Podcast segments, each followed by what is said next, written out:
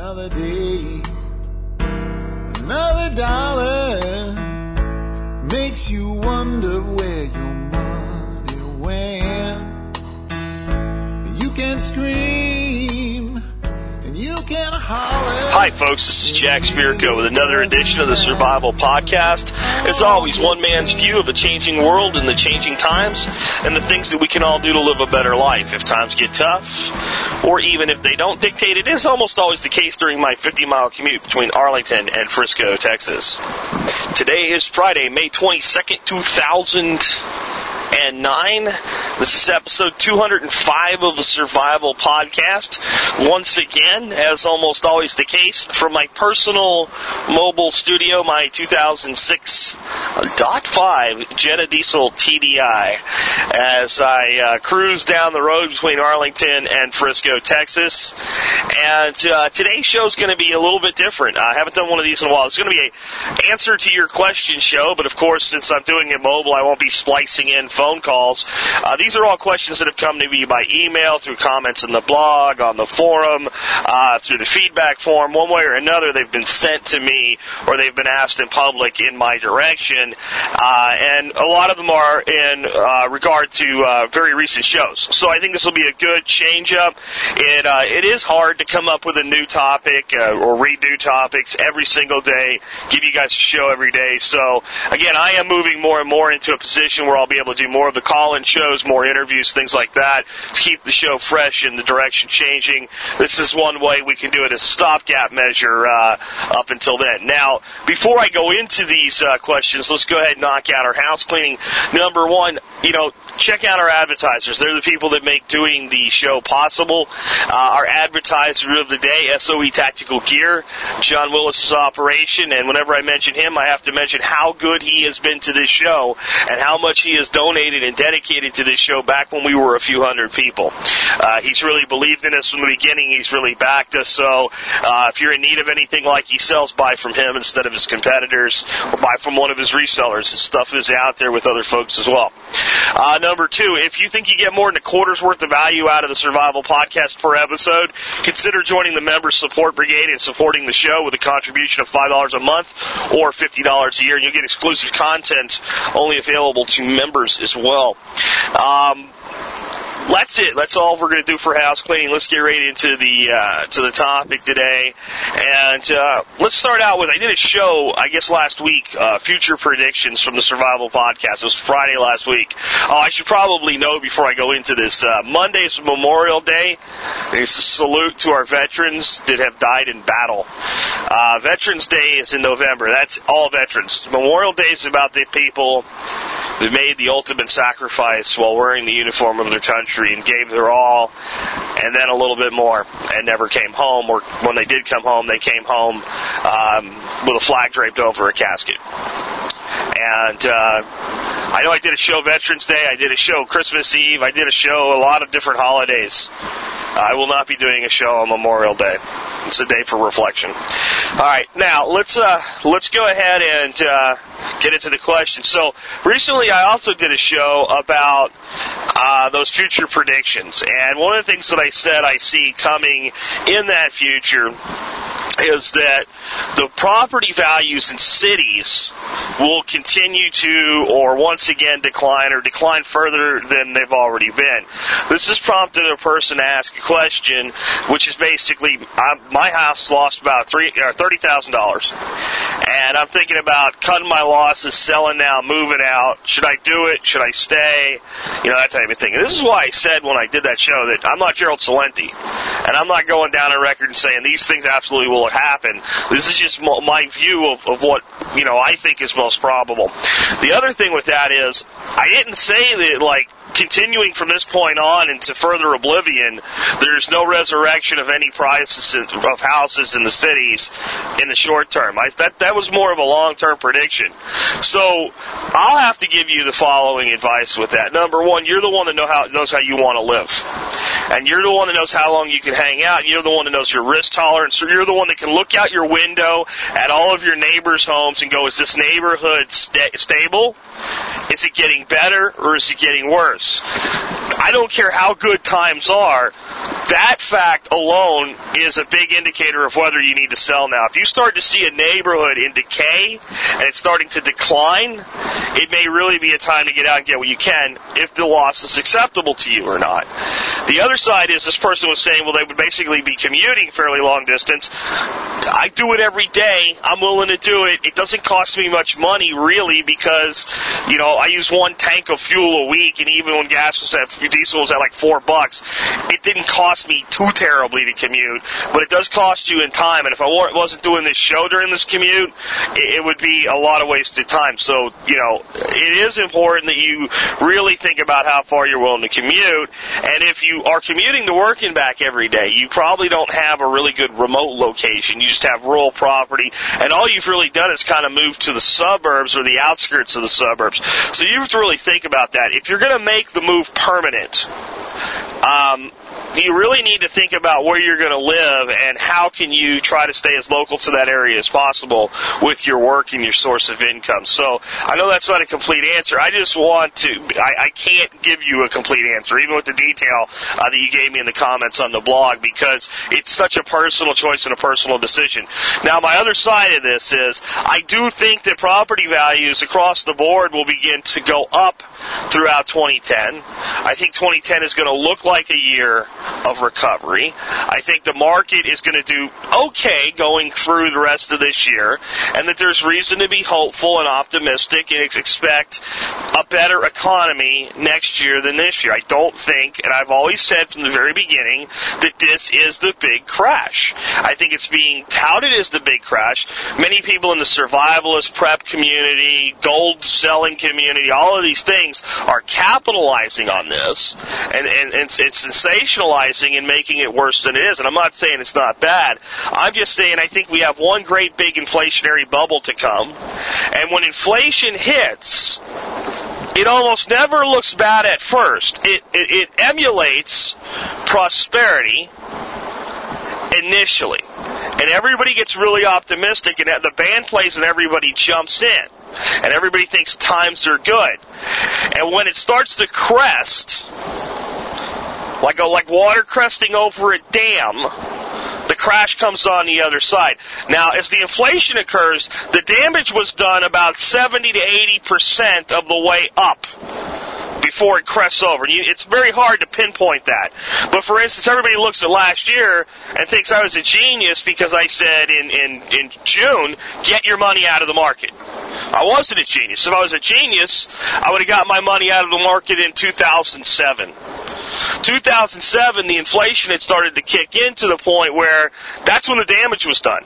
It was done in 07, and it was done at the very beginning of 08, not June. It's just that the damage was so evident, so obvious by June, it, it hadn't occurred yet, but you had to know it was coming if you were paying attention. So I think we have one more of those cycles at least left in us. The Fed has pumped a ton of money in. All this stimulus money is going to stimulate the economy. It's just not going to do it long term. We've just given the biggest credit card in the world to our government. And if you take, think about it on microcosm, give a family a credit card, tell them you don't have to pay the bill for the first three years, there's a million dollar limit on it. They're going to look real good for three years. But when they have to pay the bill, it's going to be worse than ever. That's what I see happening to our economy. So don't think I'm saying that the economy is going to get fixed. I'm saying we're destroying it but it'll look like it's getting better on the way down, and that may be your opportunity to sell your home. So I'm sure there's a lot of people in the same situation. It is what we're doing right now. We are targeting a sell sell date for early spring of 2010, with that being our reason for our place here in Arlington. So it's what we're doing. I'm not saying it's what you need to do. I'm just giving you my view. As always, I reserve the right to be wrong. Um, I had another question that was on bug out locations and finding rural properties that are cheap, uh, currently in distress situations with banks. Uh, but I guess it really applies to anybody buying any property anywhere. And it was, what are my thoughts on renting to own? Renting to own is a is not usually a good idea for a variety of reasons. I'm not saying it's always bad, but if you understand why it's bad, usually you can maybe structure a deal that, that isn't as bad. Number one, you usually will spend just as much on a rent to own deal as you would if you go ahead and buy the property. So since that's the case and you don't own it, in general, the only reason to do rent to own is because you can't get a mortgage right now and you're trying to establish and repair credit and you want to go ahead and get into the home that you're going to eventually own and start shaping it in whatever way that is, whether it's interior, exterior, what have you now. You want the, the, the, uh, the, the advantage of living in a home versus living in an apartment today. You're not willing to wait till tomorrow. Well, there, that does happen, but think about how many problems we have because people wanted today what they didn't want to wait till for tomorrow when they actually could afford to do it right. So there's a caution there. The other side though is let's say you go rent a home for $900 a month and your mortgage payment on it would be $1,000 a month if you bought it. And you say, well, I'm saving 100 bucks plus I'm coming down against the balance of the home. Number one, most people that'll do a rent to own with you, they don't let very much of your payment go against the mortgage balance. It's usually very low. It's almost always under 10%. And, a lot of times it's in, the neighborhood of 2 to 3%. I think a lot of people are, uh, have never actually tried to do it before. They've just heard about the concept. They kick it around their head. They think, well, if I go rent to own and I'm paying $900 a month, man, like $500 is going toward me eventually buying that house. It's going to be much more what principal and lower than principal and interest would be with a mortgage. Again, you lose. Another thing with rent to own is you don't get any tax advantages. If you went out and bought that house with a payment of $1,000 on it, part of that $1,000 payment is property taxes and part of it is interest on the mortgage. Those two numbers are directly de- uh, deducted from your total income and give you a better uh, income tax rate uh, overall. And, you know, owning a home actually does not cost the total payment. Now, that viewpoint is used to t- talk people into buying homes they can't afford. This math only works with a home that you can't afford. But that's why I'm not big on rent to owns. If you if you got to do it and there's no other way, it's an option. Just make sure you're aware of those things and you do whatever you can to mitigate them and make sure that you really can't buy a home before you choose rent to own. Don't just assume you can't get a mortgage. Go out and give it a shot, give it a try, get a good company, get a good bank that does their own underwriting and you might be surprised. Another one is uh, I've had quite a few versions of this since I've been talking about bug out locations quite a bit lately, uh, and the permaculture stuff. Because permaculture obviously means you have a place that you are stationary at, that you work on, that you spend time at, and it's basically various versions of isn't it better to be mobile? I think you're better off. You know, things like I think we'd be better off with an RV, and then be able to go wherever safety might be, uh, to be able to travel around, not be tied down, easier to pay off, don't have an underlying mortgage on the value of the property once it's paid for, no property taxes, all kinds of advantages. Biggest ones being no property taxes and being mobile and agile. Okay? But you have to have income. You have to have some income.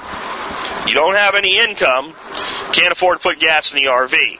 Now there are people that actually live on you know less than ten thousand dollars a year with a some sort of mobile situation, and they do odd jobs for cash where they can find it, things like that. But everybody that's asking about this isn't saying, well, this would be a lifestyle for now. They're they're pointing out how much more advantageous it would be, and a true shit hit the fan, where people like me with a bug out location, since we're stationary, would have to sit and take it when somebody came to invade us and take away what we had. So what you're telling me is people like me in my remote location, miles and miles away from any really highly dense population. The end of a dirt road with a gate with six like-minded neighbors who have all pledged that we're willing to defend and protect each other. With quite a few people just like that all the way in until you even get to the gate well stocked, prepared, and knowing what we're dealing for, we're in a situation where society breaks down so bad that even we are not safe. And you're going to be safe towing or driving an RV on the highway? you know, RVs aren't the best four wheel drive vehicles. You might be able to run around the desert a little bit with them, but uh, you ain't going through the woods with an RV. You really have to think about that, folks. I'll, I'll leave it there for you guys to kick around from that point out, but I'm telling you, if I'm not safe in my bug out location, I, I don't know where you're going to go with that RV, and I don't know where you're going to find fuel to run it. They get about, you know, three or four miles to the gallon, most of the motor coaches, and even a truck that gets 18 drops to like nine or 10 when you're towing something really heavy behind it. So, I, I don't know. I don't, I, I think travel trailers, RVs are useful. I want one. I think that in a certain types of shit hit the fan scenarios, uh, they're very useful. I think that you get a lot of utility out of them even when the shit hasn't hit the fan. They can be, again, if you're out at your bug out location, you have a travel trailer, let's say we have a pandemic, you have family that come out and want to live with you. You could drag the RV out to the edge of your compound and say, hey, you know what? You guys get there, the RV's unlocked, you guys live in there for two or three weeks, nobody has any symptoms, you guys can come interact with the rest of us. Uh, they, and, and when people come visit, they're a guest house. And if you go take a trip down, like I, I like to take trips to the Texas coast, park it on the beach and you camp out. So I think there's tons of uh, utility there, tons of advantage. I just don't think in a true global breakdown shit the fan, if we ever see, you know, the end of the world as we know it, that they're anywhere near as good an option is a well defended piece of property that you've made significant investments in improving because you're a lot more likely to be able to sustain yourself there and to form community around you and have the protection that comes from numbers of like-minded individuals. Just my view on it. Uh, I had another question from a guy. It was a really great one. I answered this one on the blog in text, but I'll answer it here. It's basically, will we see uh, a return to the family farms of the 30s? You know, even though there was a depression, we had a lot of family farmers, and uh, they were able to provide for themselves to a large degree, except in the Dust Bowl, for instance. But you know, around most of the rest of the country, the family farmer actually did okay because he could feed himself, and. Uh, you know, will we see that come back? And I think the answer is yes and no. The reason it's no is because even at that time, and this is why many of those family farms didn't fare so well, and actually the depression wasn't where they shined, it was where a lot of them died off and got conglomerated into big agricultures. They were already practicing monoculture. The little family farm, 20 acres to 60 acres, was already growing all corn or all wheat or all barley. Long rows dependent on rainfall. Um, already starting to use chemical fertilizers, not at the level they used after World War II, but World War I was the advent of them.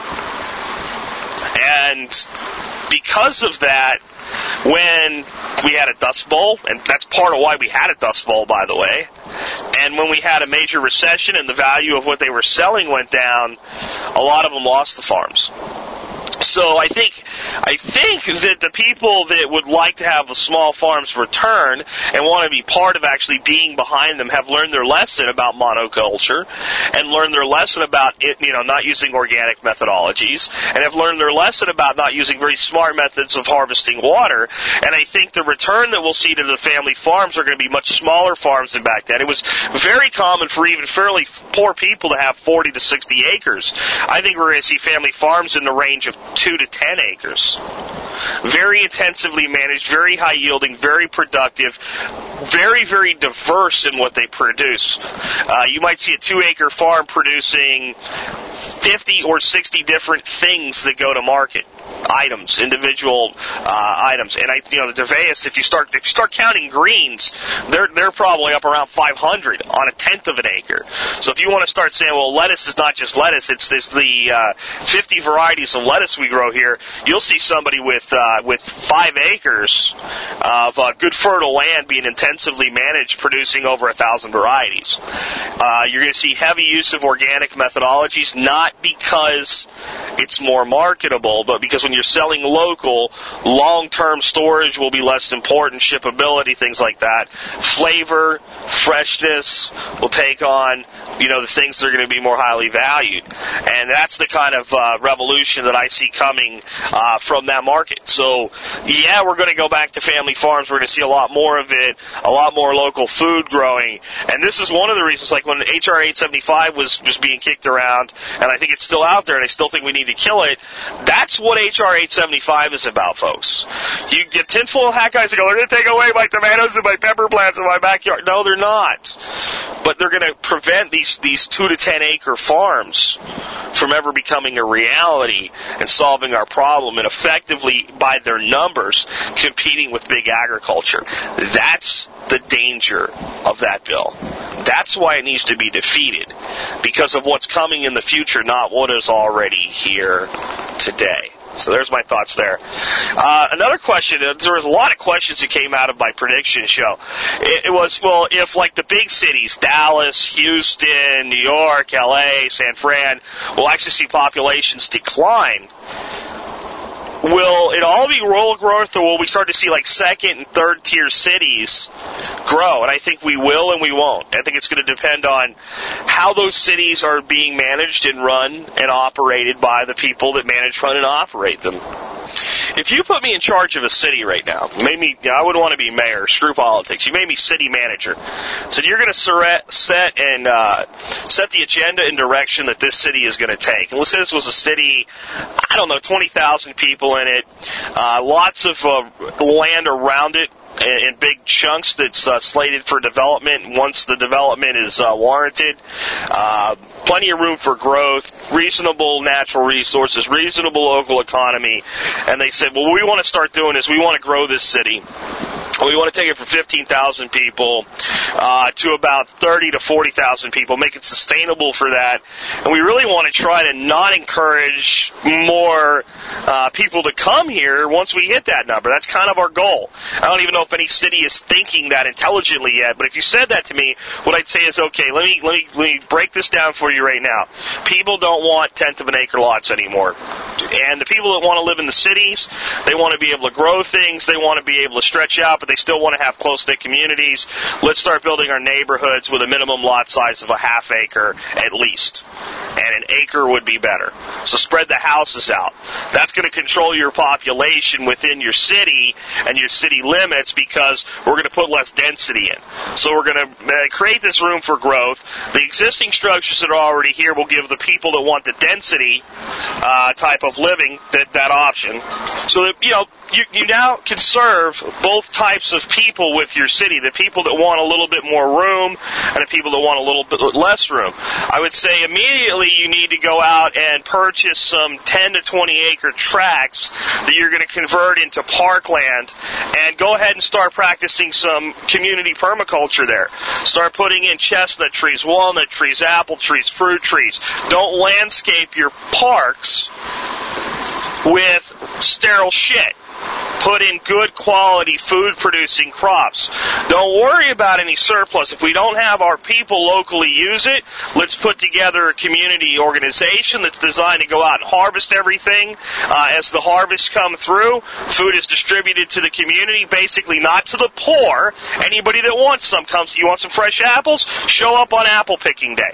Pick your own freaking apples. Alright, pick, take whatever you want but show up and do some work. I would run the entire city with that philosophy, and I would get the community involved in doing the plantings in these tracks from day one. And I would create these green belts throughout the city. And I would make it a very, very nice place to live. And I would make it a very pro Second Amendment city. I would have the loosest gun laws available within my state whatever I was allowed to do. I would create watersheds everywhere that I possibly could. I would encourage community activity and community education. I wouldn't do it with money. I would set the resources up that make it available for people that want to do it at very, very low cost to the city.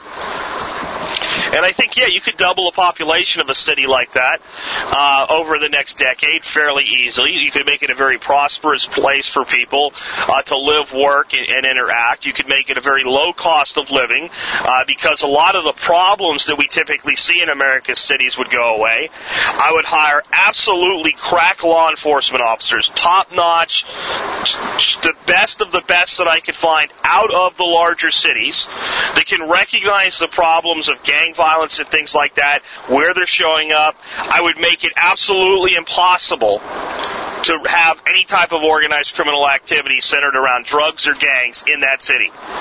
It would be, I don't, you know what, we're not writing tickets, guys.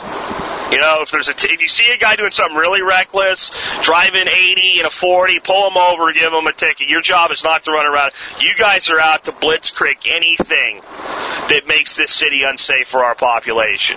Little crack alley, start you, you know, we start having little crack houses pop up somewhere. Ten officers freaking live right in front of those houses. They live there until those people go away. And it was done in South Philly, folks. If you can do it in South Philly, you can do it in a city of 15 to 20,000. I would never let that cancer start up. That's how I would run that city. I would set the agenda as a city manager, then it would be up to a, a, mayor and a city council. So if somebody can build a city like that, those cities will grow. And I think cities will do little parts of that, and then those will be the ones that will see some growth. I don't know that you'll see any particular pattern here, because what's going to happen is not, you know, one city will grow, another city will shrink. That's the upshot. And a lot of the little cities will, will grow somewhat as the bigger cities shrink, but once they hit a certain capacity, they either have to, by the way they design the city, prevent it from exceeding that capacity and kind of cap the growth of the city where people go, you know what, this is kind of a limit to what we're going to do. We need to kind of go emulate this somewhere else and start to kind of create a sister city, kind of like a Minneapolis, St. Paul in miniature or Dallas, Fort Worth in miniature, or we're just going to go find something completely different because there's not enough space to build more houses here because the thing's been designed from the beginning to have that finite limitation. So hopefully that makes sense. In other words, no skyscrapers. It wouldn't be a single building uh, higher than maybe four stories, and those would only be zoned commercial. Anything residential would try to cap it at two stories. Not so much with oppression and the law, but with just basically making it. That's what's cool to have. All right. So there you go. Um, next question. Well, I put a figure on swine flu's potential to come back and actually be very serious in the fall. In other words, is it 50-50? Is it 30-70? What, what would I lay down as if they said, Jack, you just gotta put a number on the potential for swine flu to come back in the fall and have a lethality rate, you know, up over 2%, which would be very, very serious and spread as quickly or more quickly than the common flu does during flu season and be a serious, serious serious problem. Uh, 20 to 25 percent. And I don't have a medical degree, and there's things that we don't know on both sides of it, but you want a figure from me? That's my real gut. Another question: Do I think people will uh, start to gravitate towards smaller houses, not just uh, smaller houses, like I said, with three bedroom, two bath on an acre or two in, in the in the far out suburbs or in the country or in rural properties, but actually these little mini houses, these you know 500 square feet or less houses?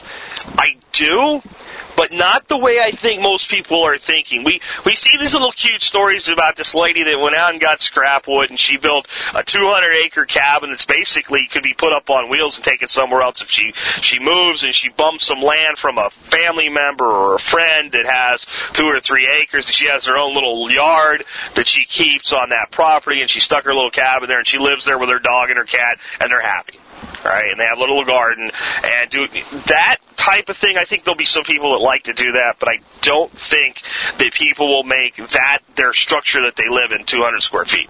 Those little micro houses.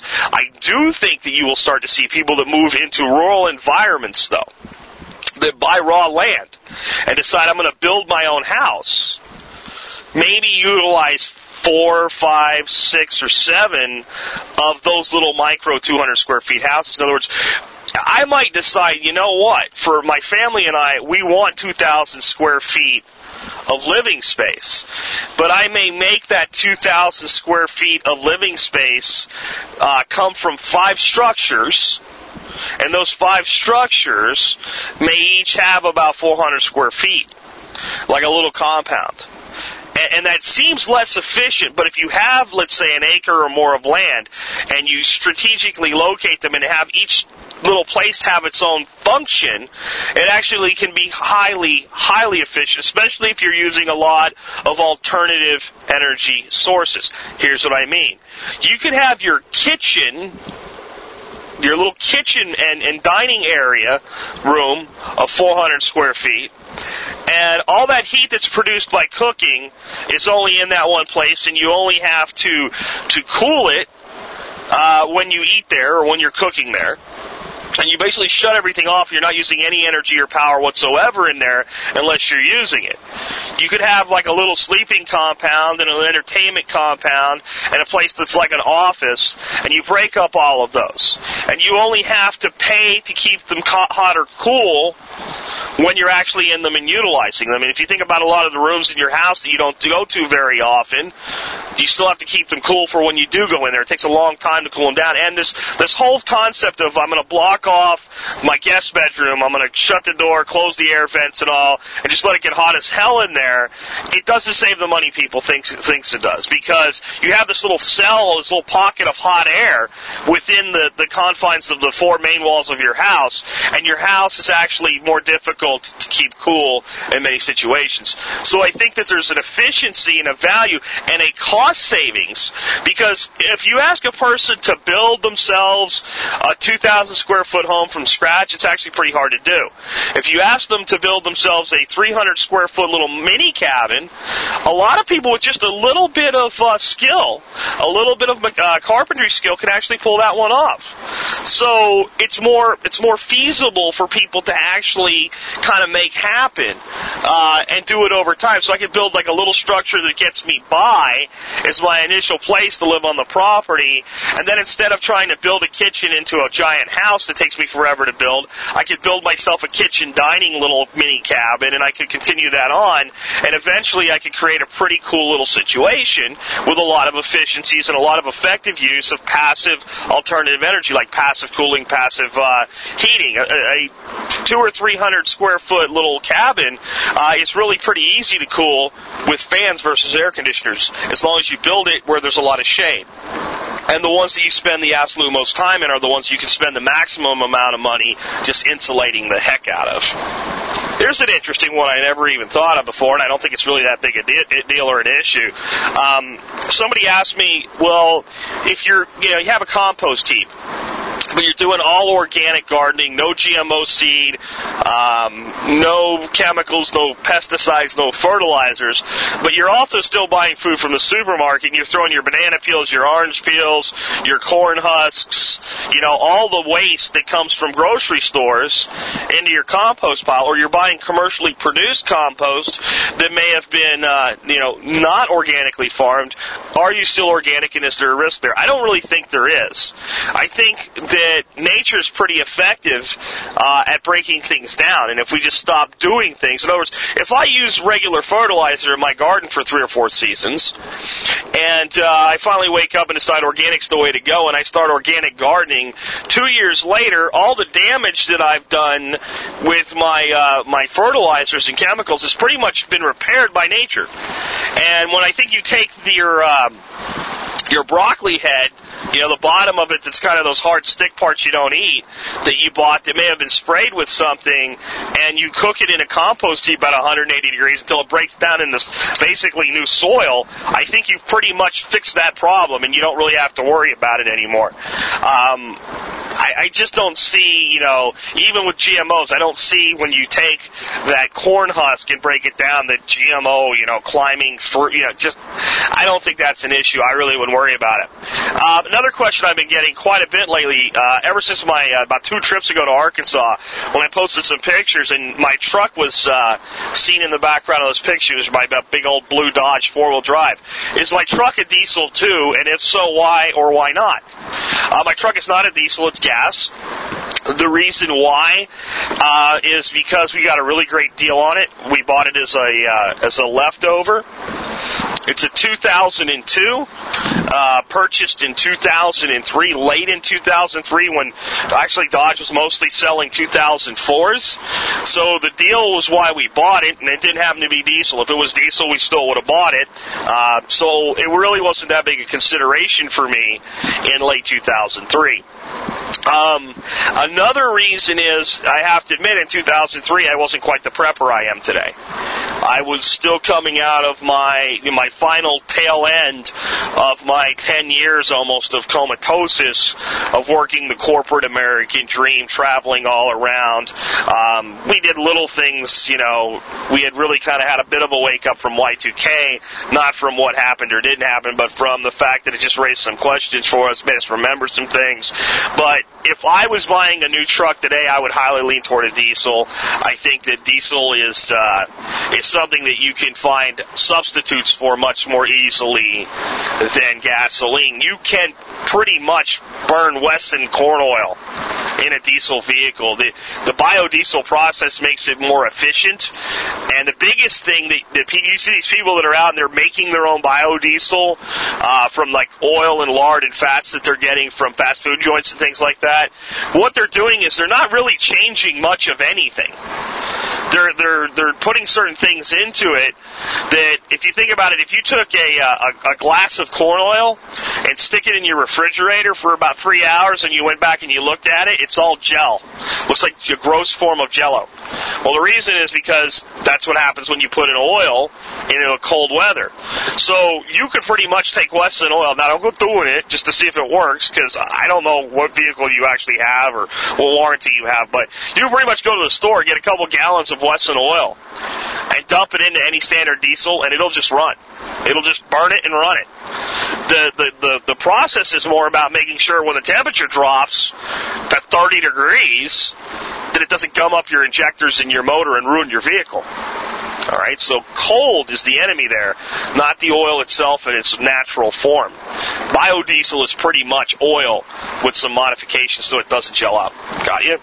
All right, so I would buy a diesel today, all things being equal, unless I still had the massively awesome deal that I got on my truck. I paid about twenty-four thousand dollars for that truck, and they were selling for up in the thirties. All right, uh, next one. Um, Will I take a solid stand? Is Tamiflu good or bad? I've been told I'm a I'm a uh, flip flopper on Tamiflu. One day I don't like it, the next day I do. One day it's going to save us all, the next day it's going to kill us all. I don't know where the guy got the kill us all thing. I've never said Tamiflu is going to kill us all. I've specifically said it won't. Here, here's my good and bad on Tamiflu. This is my official position. Call it waffling if you want to. It's how I really feel. Tamiflu is a valuable drug. It has the ability to slow down the progression of flu, of certain strains and varieties of flu, including this H1N1 swine flu. For people that um, are really susceptible to the disease and may end up dead or seriously afflicted by it, it makes sense to use it like a sniper's weapon, targeted and direct. The problems with Tamiflu is there are side effects. So the person that's taking it needs to be notified of what those side effects and risks are and weigh them against the risks of just allowing the flu to progress and not taking Tamiflu. So I think it's an individual decision. I think for most people, if you're the kind of person that uh, this flu is killing, the risks of the flu outweigh the risks of the Tamiflu drug. My big concern with Tamiflu is it seems to very rapidly uh, create resistance and mutations in the flu. And if we use it on a wide scale, it's not the danger directly from the Tamiflu, it's the mutations and the new resistant forms of the flu that it may create. So I think it's a useful tool. My concern is overuse of it, creating mutation and resistant strains of the flu that will become even worse and more lethal and more deadly long term. But no, it's not a government plot, plot to kill us all. That's just what happens when science starts meddling with nature. And we've seen it with resistant, resistant forms of bacteria uh, to antibiotics. It's the same type of effect. All right.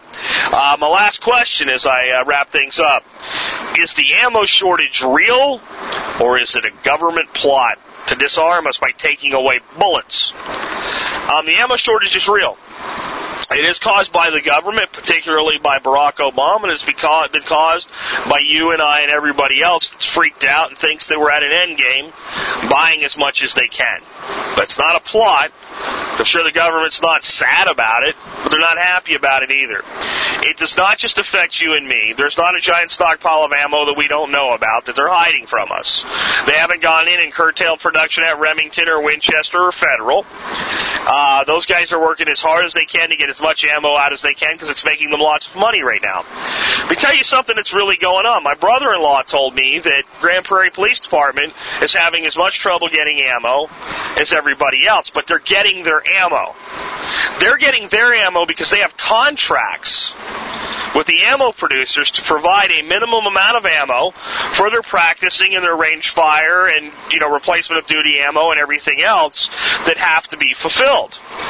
The people that have these contracts with them, however, are coming in and saying, "Yeah, um, you know, when we signed that contract with you for the ammo at a certain price and number, there wasn't a shortage, so you know we can give you your ammo, but we'd like to renegotiate the price because we can take it and sell it to Academy now for a lot more money because the demand is up." And what the police department's coming back with is, "Yeah, you do that." You force us to pay more now, and when your contract terminates, we'll sign with somebody else because we know this is a short-term thing. So that's what's really going on there. Now, you'd say to yourself, and I've said the same thing, why the hell doesn't Remington, Winchester, Federal, on the component side and on the direct ammo production side, really ramp production up higher than where it is today? Because they don't believe it's a permanent thing either. You don't just start making more. You, to make more, you have to, to make significant financial investments that has long long term viability. In other words, you have to put in new machines. You have to you know, and it's really hiring employees. That's okay. You hire employees, production falls off, you lay them off. That's that's really a variable expense. But you have to put in new equipment, new machinery to handle the new demand.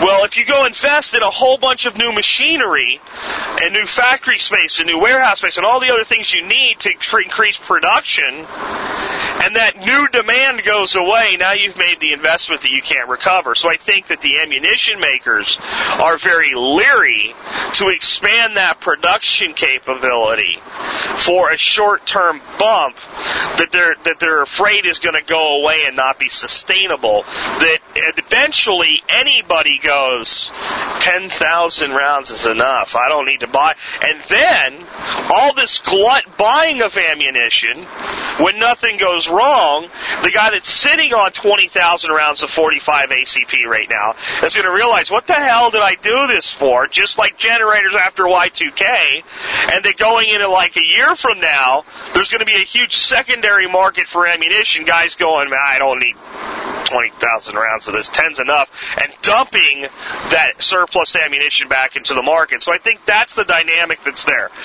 My final thought, though, on ammo is hope you guys that think, well, the way to make sure you can always get ammo is 45 9mm 308 223. Most commonly available military ammo in the world. That's what they all standardize on, because that's what's going to be available in the most locations. Well, you know what? I can buy lots of 38 special right now. I can buy reasonable amounts of 40 Smith and Wesson. I can't find around a 45 ACP. I can't find much 223. I can't find much 308.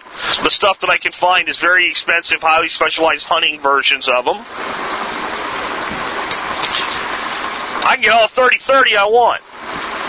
Massive them at 30-30 and still cheap. 3006 went out of vogue when 308 came out in the 60s. I can get all 3006 I want right now. They all do the same thing. I hope this has dispelled the myth of commonly available ammunition for a lot of folks. I know for a fact that one of our members, Shannon Appleby, was just offered a box of 145 ACP, and the guy selling it to him wanted 100 bucks for it. Shannon, I got some 38 special. I'll sell you for a lot cheaper than that. You know, that's how I'll tell you there, Shannon. You know. Just, you know, think about that. And uh, hopefully this just shows me kind of a change up, a little bit different than uh, the shows that I usually do in the car because it's more direct feedback, lots of topics, lots of subjects. I'll try to do more like this in the future, and uh, hopefully you enjoyed this one. This has been Jack Spirko with another edition of the Survival Podcast, helping you figure out how to live that better life if times get tough, or even if they don't. You can scream you can holler, it really doesn't matter, cause get spent.